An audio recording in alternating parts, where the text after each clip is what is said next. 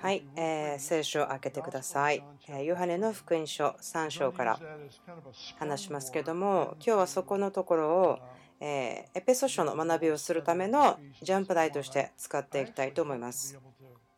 私が望んでいることは、えー、まあ、将来的にですけども、そこのところを学ぶことができたらいいなと思っています。えー、ところで、今夜は、今夜はすごく面白い夜になると思います。今夜はすごく面白くなると思います。本当に世界の中で最も私が好きだと言えるようなマリ・モレオさんが来ています。とてもエキサイティングする状況に出ていく準備はできていますか？良い時になります。私が人生の中でまるでこう負債を感じているような返さなければならないそれだけのものをもらっている少人数の人の中の一人です。ヨハネの3章。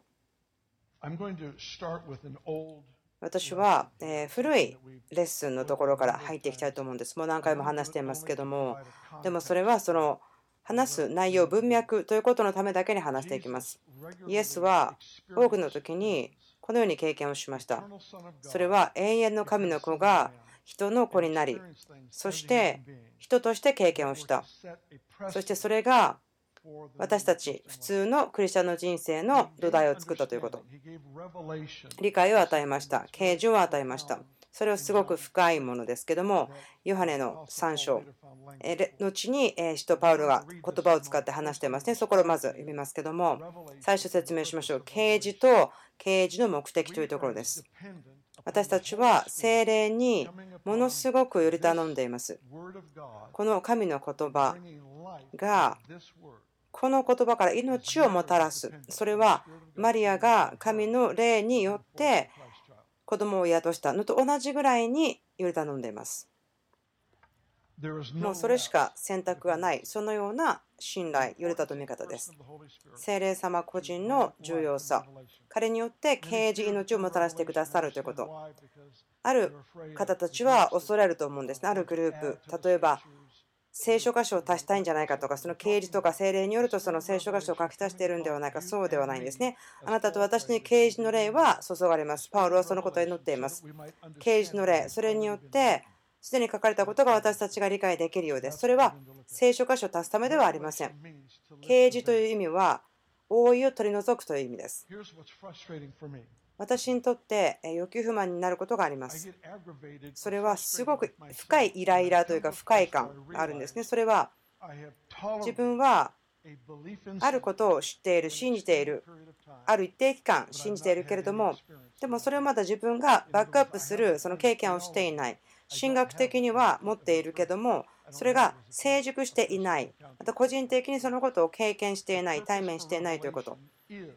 啓示の目的というのは神様が私たちの理解を広げています。それは私たちの信仰がどこまで旅することができるのか、住むことができるのか、こういうことです。例えばあなたがあなたの隣にその不動産屋さんのスタッフの人が立っていて山の頂上に立っていてその人がこういうんですね。あそこにいる山見えますか？ここからそこまで全部、そしてそこに川があるのが見えますね。そしてあなたはその川までのものも全部あなたのものですよ。そしてあなたの後ろにある谷も見えますか？そこに木があるのが見えますか？ここでそのスタッフの人がしているのは、あなたが相続しているものを明らかにしているんですね。その啓示というのはそのようなものです。そして、信仰によってその領域を私たちは入っていく、それを経験するんです。ですから、立ってあなたに与えられた領域を見て、それを告白するのは楽しい。全部私のものです。言ってるにもかかわらず、それの中で自分が経験することがないというのは愚かだと思うんです。主が回復していること、それはいくつかあると思うんですけれども、とても重要なんです。最初のアダムは誘惑に直面し、彼は失敗しました、落ちました。それは神は言われたのかということでした。最初の誘惑というのは禁じられた身のことではなくて神が言われたことに対して疑問を持つことを許してしまった。それが身を食べてしまうことを許してしまった。でも最後のアダム、イエス・キリスト、彼の誘惑に彼は打ち勝ちました。成功しました。悪魔を超えました。もしあなたが神の子供ならば石にパンになるように命じろと。自分の個人的に信じていることは人生の中で2つのことがはっきりしたならば、それは私たちの人生の目的と自分の個人的なアイデンティティこの2つのことがはっきりして安心があるならば私たちの心の中で立て上げているならば見くりの外側のことというのが私たちに対して大きなアトラクションではないということですね。あなたの人生の重要さ気が付いたならばあなたはそのつまらないもののために生きなくなりますね。教会がよくやってしまうのは清い生活をするために人々を恥によって導くんですけどもでも私たちがその神様のことの素晴らしさに対して目が開かれるならばあそちらのために自分は召されているのでその他のつまらないことに自分を使わない影響を与えないそのようにすることができるでしょう。啓示というのは深い理解を与えるそれは私たちが何を持っているのか。そして信仰によって私たちはそれを中身を見ることができますね。それを解くことができます。多くの人たちは神様との経験に欠けています。なぜならば、神学で満足してしまっているからです。真理を見るんですけども、決して彼ら自身がそれを経験するということをプッシュしていかない、要求していかないんです。でも私たちは神からそのことを求められて思います。何を見ている、何を信じている、そのことを私たちが経験していくことです。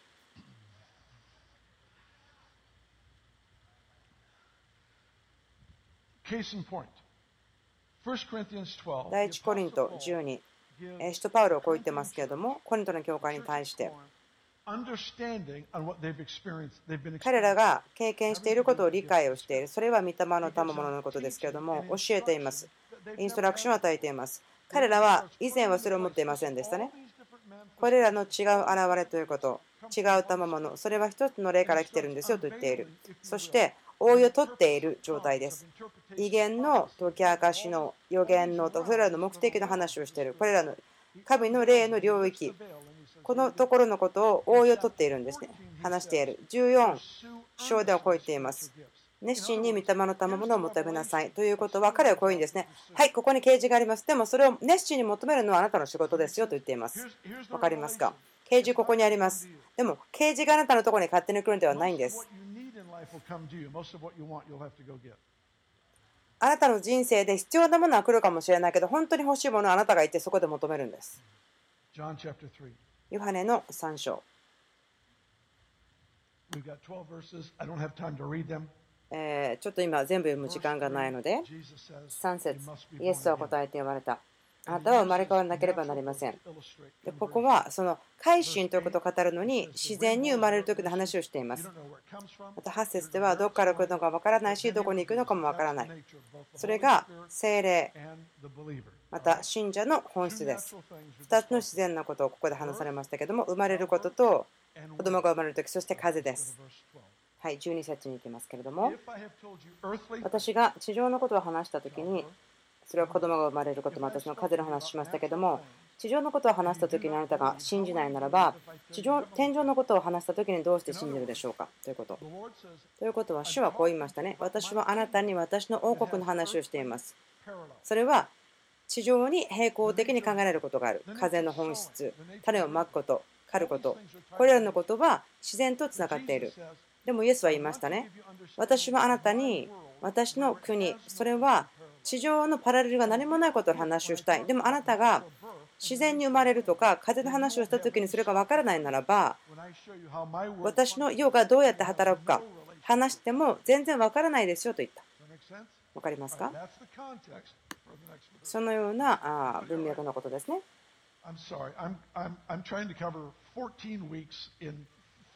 今日これはすいません45分で14週分のことを話そうとしてます。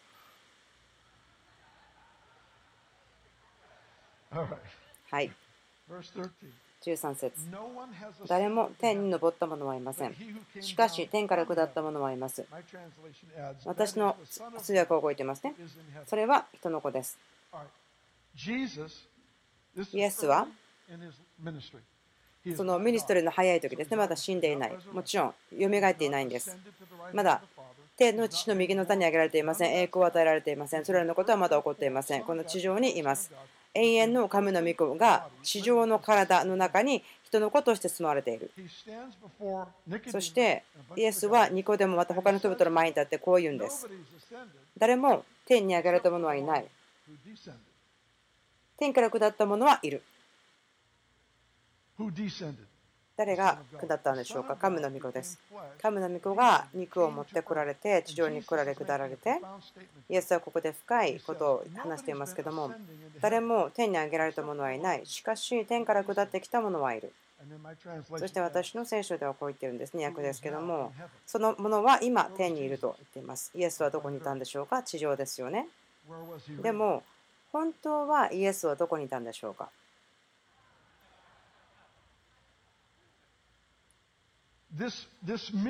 この奥義は私たちを賢くするために与えられているのではないんです。でもこれは招待状、このように生きることができるというその招待状なんです。どのようにして私たちが生きるかということ。使徒パウロはこのように書いていますけれども、私たちをそのこれがライフスタイルですよということを言うために読んでますね。書いています。キリストにあって天にも座している。私たちはキリストにあって天に座を占めている、座っている。エペソではこう言ってますね。エペソの手紙というのは、その強制がない唯一のところなんですけども、一章の最後のところだと思うんですけども、ここはすごく私にとって聖書箇所がギュッと詰まっている聖書の中でも最もギュッと詰まっているような15節からその最後まで聖書の中で最もまあ重要かなと思えるようなスラだと思います。生まれ変わることよりも重要とかそういうふうに言ってないんですね。ローマ書はあなたの改心の本質を語っています。エペソ書は勝利に満ちた信者の本質を語っています。啓示が来る。この聖書箇所のところから。そしてそれはとても深く。ですから、ある人たちにとっては、すごくはっきりした神学のポイントで止まってしまっているんです。でもこれを本来ならば経験して視野を変えるべき。またその権威とその成熟したものが御国をもたらすためにえ実践することができることだと思いますけれども、エペソの1章の15節の終わり、17節ぐらいからいきましょう。どうか私たちの主イエス・キリストの神、すなわち栄光の父が、神を知るための知恵と啓示の御霊をあなた方に与えてくださいますように。まずはじめに、ここは祈りですね。パールが祈りましたけれども、エペソの教会のためです。すべて持っているような人に対して何を祈るんでしょうね。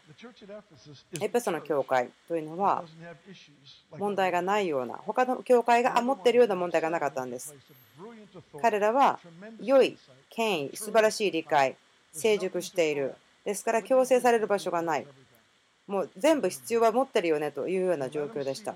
ということは、神様の視野から状況、また人生を見てもらうことを教える。その真理が掲示された時どうなるんでしたっけ？覚えてますか？それは私たち信仰を使ってこの土地はどのように見えるんだ？というようなことを見つけ出していくそのようなことに私たちを導きますですから私は信仰を使って見つけるのか、どのように見えるのか、クラブの力、病気、貧しさ、それらが何であっても、人々に対して戦いを挑んでいる、そのような時に私たちが言って、それは他の世からの代表者として、神の秩序をもたらす。それが全ての信者に対して与えられている仕事だと思っています。私個人的に思っているのは聖書の中で最もそのアイデンティティ新しい契約の中の信者の人たちのアイデンティティに対して語られていると思います。神様が知恵と啓示の御霊をあなた方に与えてくださいますようにと言っています。ガラテア書でパウロはこう言っています。父なる神は神の御子をパウロの中に表すことを選んだ。彼が得た啓示は何でしょうか？あ、私の中に神の御子がいる。それは、この最初に書いてありますけども、こう言ってますね。あなたの中にいるキリストは栄光の希望ですどういう意味でしょうか？栄光の希望。それは死んでから天国に行くというその栄光の希望ではなくて、それは全てのことが栄光に満ちている。それが現れるというその希望です。神様は他のものの栄光を分かっちゃいませんけども、あなたは他のものではないんです。18節またあなた方の心の目がはっきり見えるようになって神の飯によって与えられる望みがどのようなものか生徒の受け継ぐものがどのように栄光に満ちたものか。また神の全能の力の働きによって私たち信じる者に働く力の優れた力がどのように偉大なものであるかをあなた方が知ることができますように。神はその全能の力をキリストのうちに働かせてキリストを死の中から蘇らせ天井においてご自分の右の座につかせて全ての支配権威権力主権の上にまた今の世ばかりでなく次に来る世においてもまた唱えられる。全ての名の上に高く置かれました。また神は一切のものをキリストの足の下に従わせ一切のものの上に立つ頭であるキリストを教会に渡りなれました。全てのものをキリストの足の下に従わせそしてキリストを私たち信者教会の頭となるために与えられています。ですからこれを実際的に話をするならばパウロはここで明らかにしていますけれどもそれは事実のことですね。力主権それら悪霊の領域私たちそれをはっきり説明することはないけれどもでもそこにありますよね。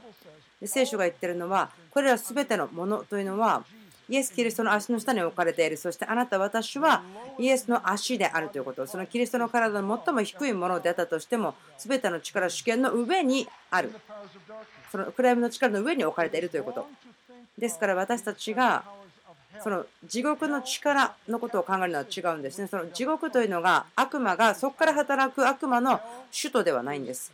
地獄というのは永遠の苦しみという場所であってそれは悪魔がこれから永遠に送られる場所なんですね。その多くの苦しみに悪魔が送られるところなんです。行くところですね。私たちが暗闇の力の話をした時にその悪霊の領域というのがすごく大きいように見えてしまいます。なぜならば自分たち自身のことをその力の下にあって打ち破りのために戦っているとしてみるからです。でも聖書が教えているのはあなたと私がキリストにあって私たちの足は彼の足であって全ての力主権よりも上にすでにあるということです。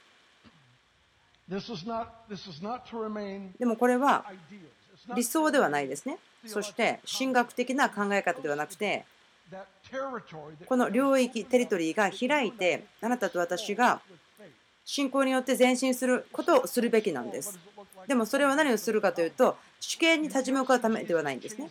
イエスが悪魔を追い払ったのを覚えてますか？でもイエスがしたのは命をもたらすということですね。悪霊をハントするんではないんですね。狩りをするんではないんです。悪霊を探しに行くんではありません。何を探すかというと、御国が表されなければならない場所はどこか、権威が用いられなければならない場所はどこかということですね。イエスの勝利は、ちょっとちゃんと聞いてください、説明しますからね。皆さんが緊張しているのが分かりますけども、イエスの勝利というのは、神のための勝利ではないんです。神はあまりにも優越なんですね。クライブの力というのはすごく小さいですよ。ですから2つの力の衝突ではないんですね。この闇と光が戦っているのではない神と暗闇が戦っているのではなくてその戦いというのは人類と暗闇の力の戦いなんです。ですからそのためにイエスが肉となって地上に来られて暗闇を人として打ち勝ってくださったんです。エペソの2章6節だと思いますけどもキリストイエスにおいて共によみがえらせと書いてあります。考えてみてください。イエスが死からよみがえられた時にあなたも死からよみがえったんです。彼のよみがえりはあなたのよみがえりです。天のお父さんがあなたを見た時にあなたをキリストの中にあってキリストの中の小さい人として見ているのではなくてキリストにあってあなたが覆われているだけではなくて彼は弱いけれどもでもいつかどうにかなるから大丈夫そうではないんですそうではないんです父があなたを見た時に新しく作られたものとして見ています。よみがえったキリストとして見ているんです。全くその通りに見ています。イエスのよみがえりはあなたのよみがえりです。そのようにしてあなたが生まれ変わったということです。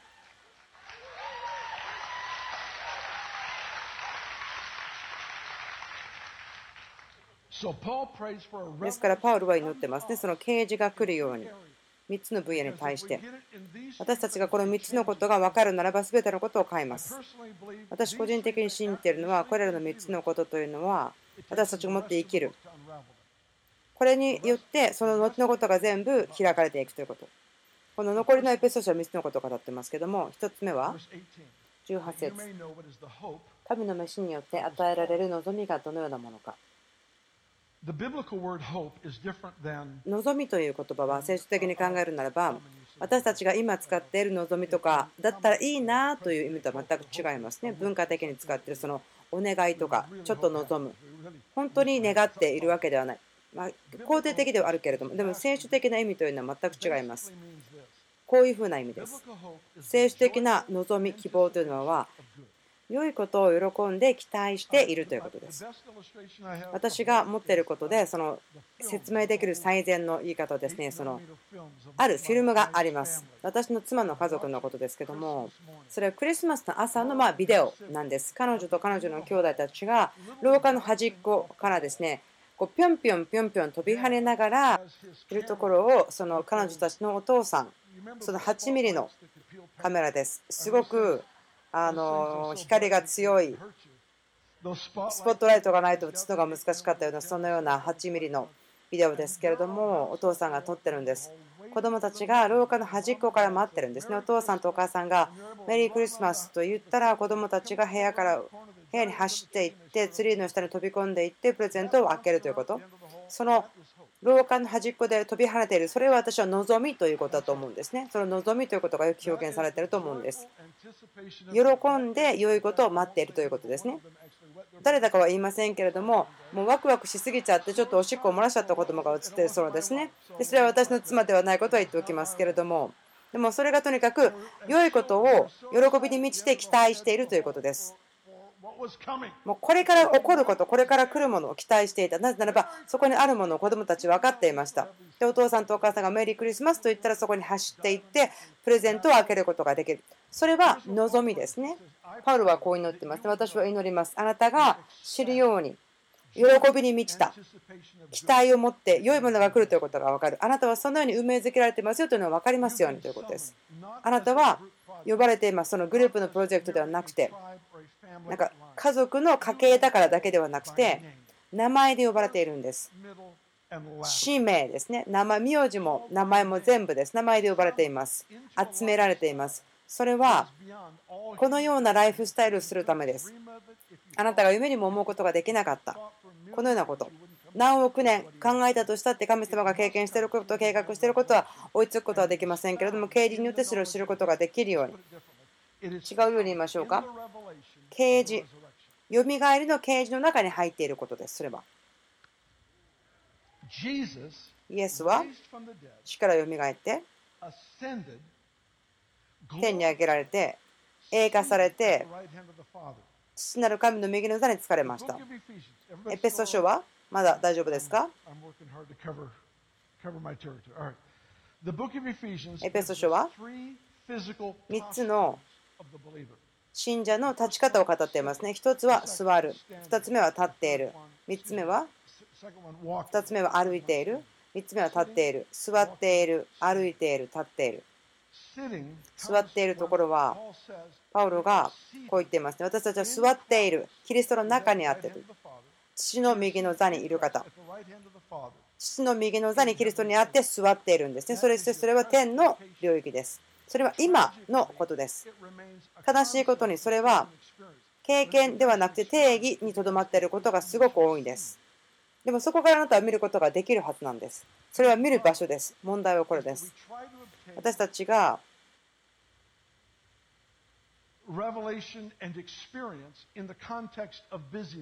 忙しいということで啓示受けたりまた実践してしまうんですね。でも本来ならば黙って座るべきだと思います。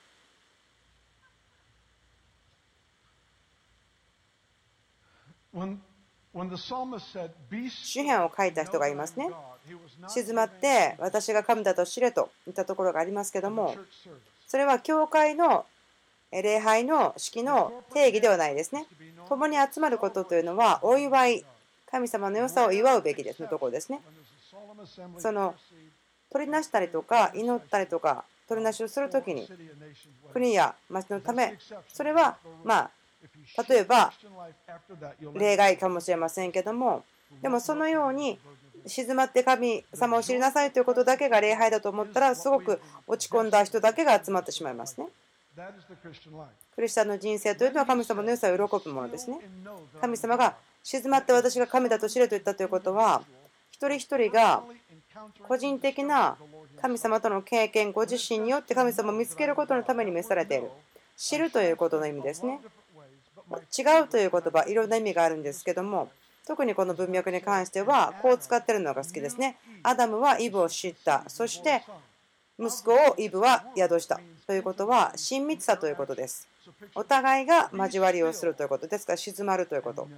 そして知りなさい。やめなさい。忙しいとこから止まりなさい。忙しくするのをやめなさい。もう一度見つけなさい。聖書的な黙想ということの力をもう一度知りましょう。その東洋の方であるのは黙想、瞑想ですね。それなんか頭を空っぽにする。でもそれをすることによって、その自分がコントロールできない他の霊に対して心を開いてしまいますから、でも聖書的な黙想というのは真理によってあなたの思いを満たすということですね。神様が言っていることで思いを満たすということ。その黙想の、まあ、一番良い例えというのはこういうことだと思うんですね。あの牛が何回も食べているものを口に戻して何回も何回も噛んでするようにですね。あなたがでもその座って聞くということをしなければ決してその場所で起こることの最も大きなものを受け取ることはできないんです。その静かということは忙しい中でも聞くということを教えてくれます。あなたは車を運転している時にも群衆の中に座ってるんです。あなたの人生を全く変えてしまうことのためにこれからあなたはその中でも経験をすることができるんです。静かにするために時間を取るならばそのことはやってくるんです。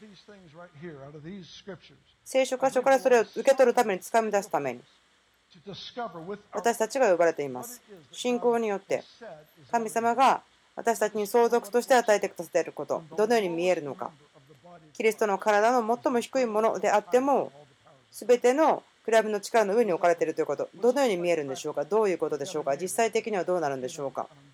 例えば近所に麻薬中毒になっている若者がいる。ということはあなたが私がそこに行ってその力が砕かれるのを見る。公営に預かることができるかということはあなたの友達がビジネスをしているけどもうまくいかないでもその人とパートナーになって与えられた権威を用いることができる父があなたを見た時にそれはイエスと同じよみがえり力を持っているものとして見られています。全く同じものとして見られています。あなたは全ての力、暗闇の力に対して力を与えられています。でもその力というのは天で必要な力ではありませんよ。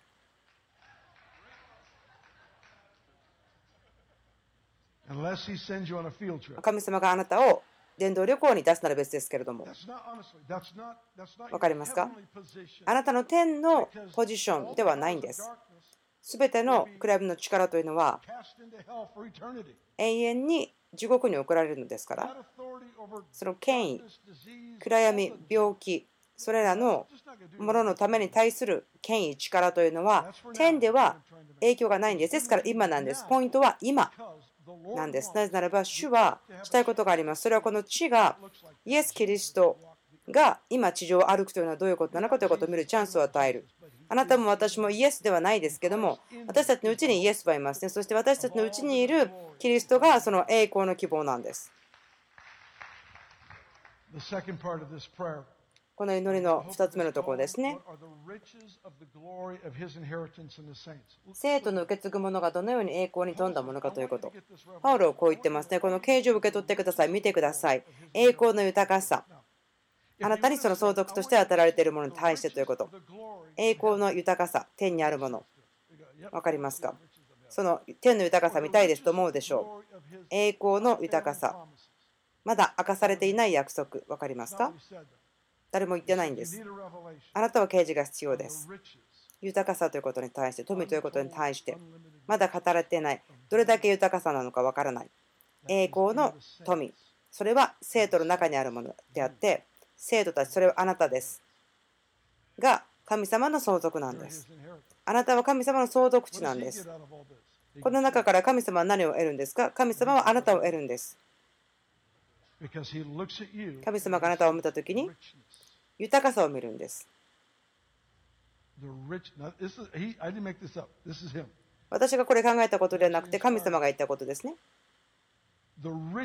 豊かさ、富、栄光の豊かさ。それは生徒の中にある。それが神の相続地となっている。そのことがちょっと見えたときにそれは全く変えられるでしょ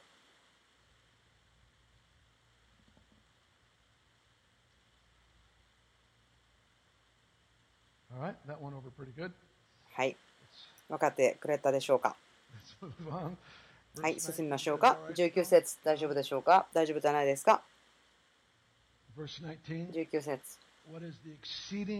神の全能の力の働きによって私たち信じる者に働く神の優れた力がどのように偉大なものであるかをあなたが知ることができますように。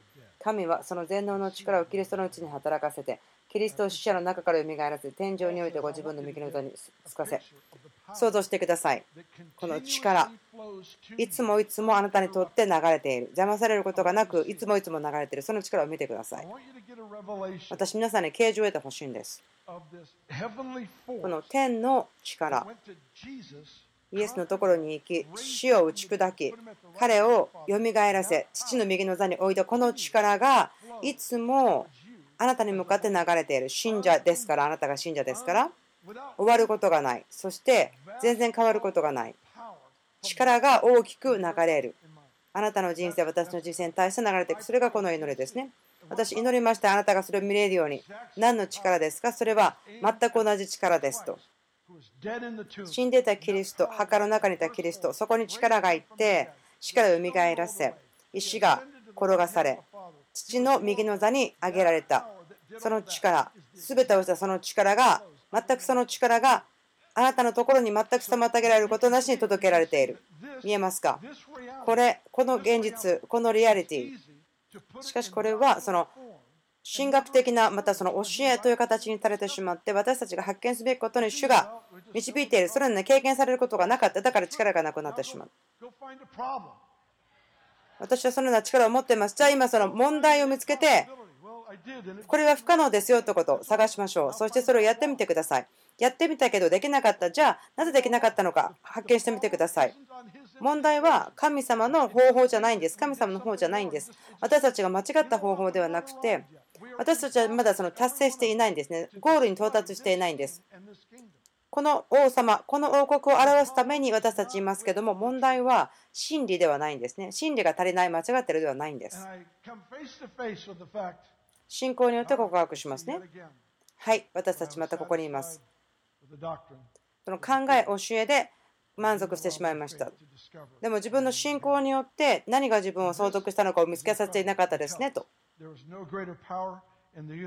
この宇宙の中でイエスが死からよみがえらされたこの力よりも偉大な力というのはありません。聖書が言っていますね。あなたはよみがえらされた。あなたも私、イエス・キリストと一緒によみがえらされた。それは2000年前でしたけれどもと。そうです。あなたもそこにいたんです。彼はあなたを死からよみがえらされました。そしてあなたに永遠の命を与えました。キリスト勝利。父の右の座に座っている？立っているんではない座っているんです。歩いているのでもないんです。それはあなたのポジション。あなたの立ち位置。キリストにある位置です。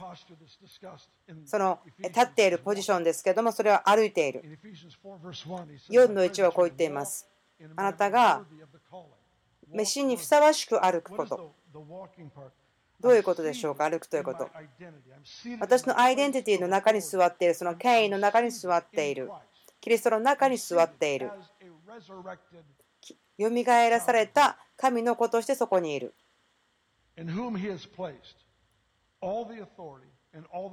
すべての力、すべての権威、そこに置かれているところに座っている。ですからこう言いますね。飯にふさわしく歩くことができる。それは私たちがここで知っていること、コンセプトとして定義として知っていること、それを私たちの毎日の生活に適用することができる、勝利をもたらすことができるように、イエスが私たちのために取ってきた勝利を実践することができる。チャレンジというのは続けて神様が成し遂げてくださったことを歩くことです。多くの人たちが夢にも見るにも大変すぎると。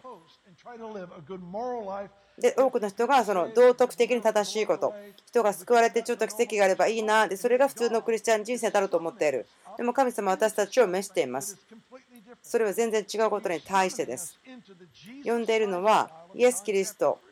ヨハネ3章に書いているイエスが生きたように生きることができる。そのように召しているんですね。パウロは言っていますね。私たちは天に座っている。ポイントは主はあなたを招待しています。それは静かにするために、静まるために、黙想するために、その天の領域をあなたの心で見つけるために、あなたがもっと確信がその領域に対して持てるようになれば、他のことは魅力を感じなくなります。ここにあるもの、あなたを引っ張るようなもの、その力に対してあなたは魅力を感じなくなりますよ。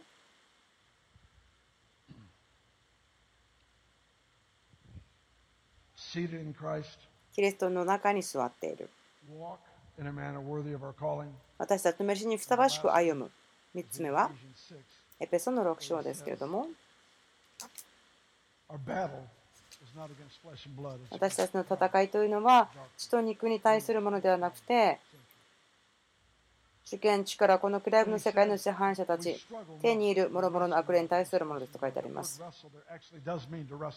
この格闘ですけれども、この意味は2人の人が戦っているというところですね。1対1で戦っているというところ。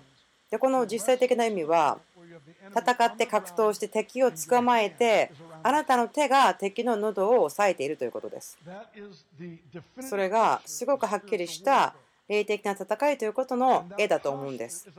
そのパスチュー、立ち位置ですけれども、姿勢ですけれども、私がそのローマの軍人の話をしましたけども、その戦いのための靴は、足のところに長いスパイクがあるので、その自分が立たなければなければならないところにしっかりと刺すことができて、抵抗することができる。そのスパイクが地面に刺さっているので、しっかりと立つことができる。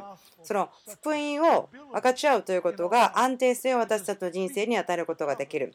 それは足が平和の福音で準備されているからということですね。安定性が来るということ。正しいことを選んでいるからです。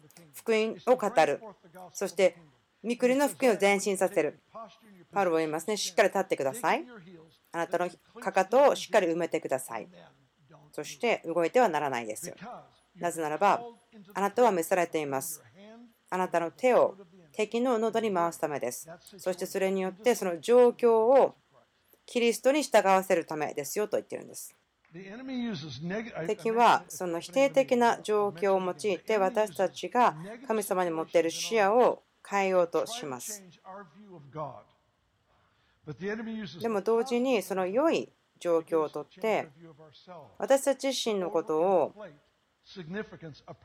神様から離れてもうすごく重要性があるよというふうに言おうとするんです。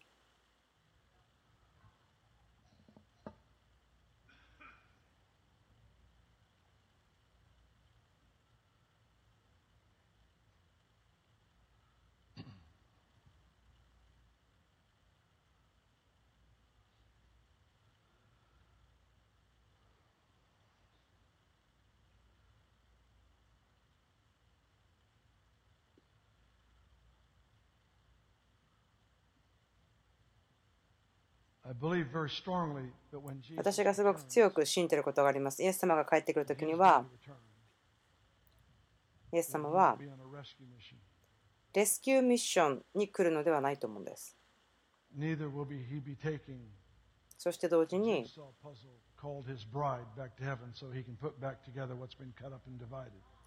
切り離されてバラバラになったジグソーパズルのようなキリストの花嫁を天に連れていくためでもないと思います。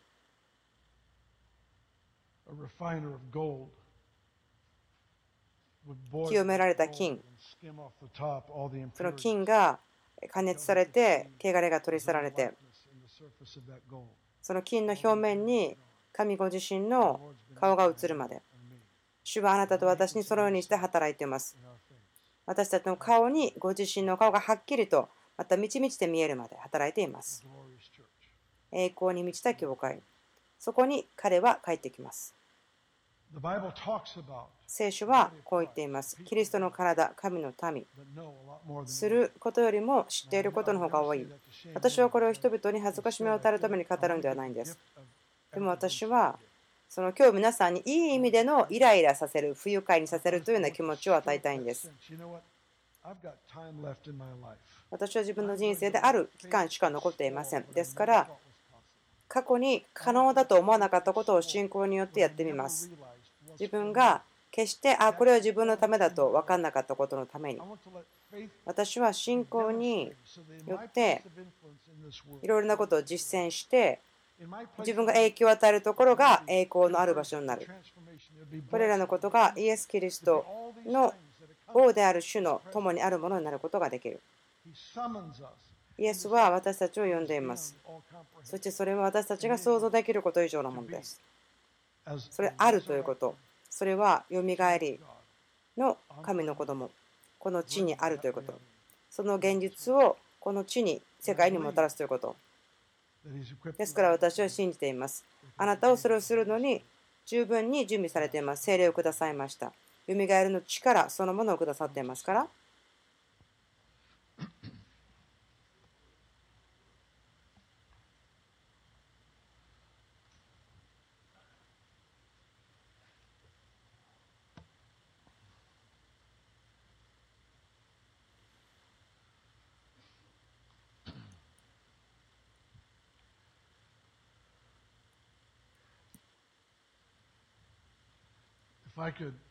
もし私が励ますことができるならば私が今朝一生懸命そのことをしてきましたけれども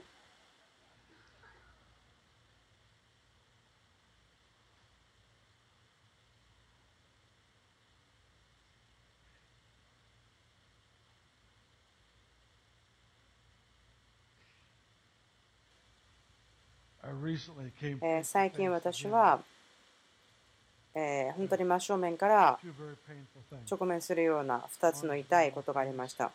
1つのことは他の部類もよく知られています。で自分が経験したことによってもっと理解があるようになりました。私あなたを励ましたいんですけども、あなた自身を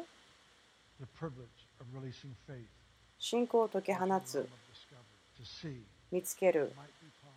何が可能かもしれないということ。キリストにあってできること。あなたの生きている間に何が可能かなということに対して信仰を使うことを励まします.パウロが祈ったように祈ります。ですから知恵と啓示の御霊をどうぞ与えてください。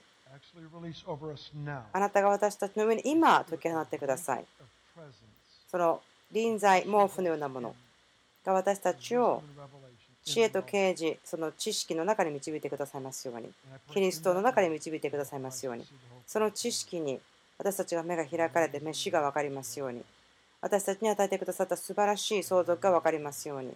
そしてそこで働いている力私たちを通して私たちのために働いている力祈ります。神様が地において影響を受けられますように。すべてのこの世の御国王国が私たちの主イエス・キリストに来るように暗闇の力がな何かが分かられで人々がそこから自由になりますように。そのことを祈ります。アーメン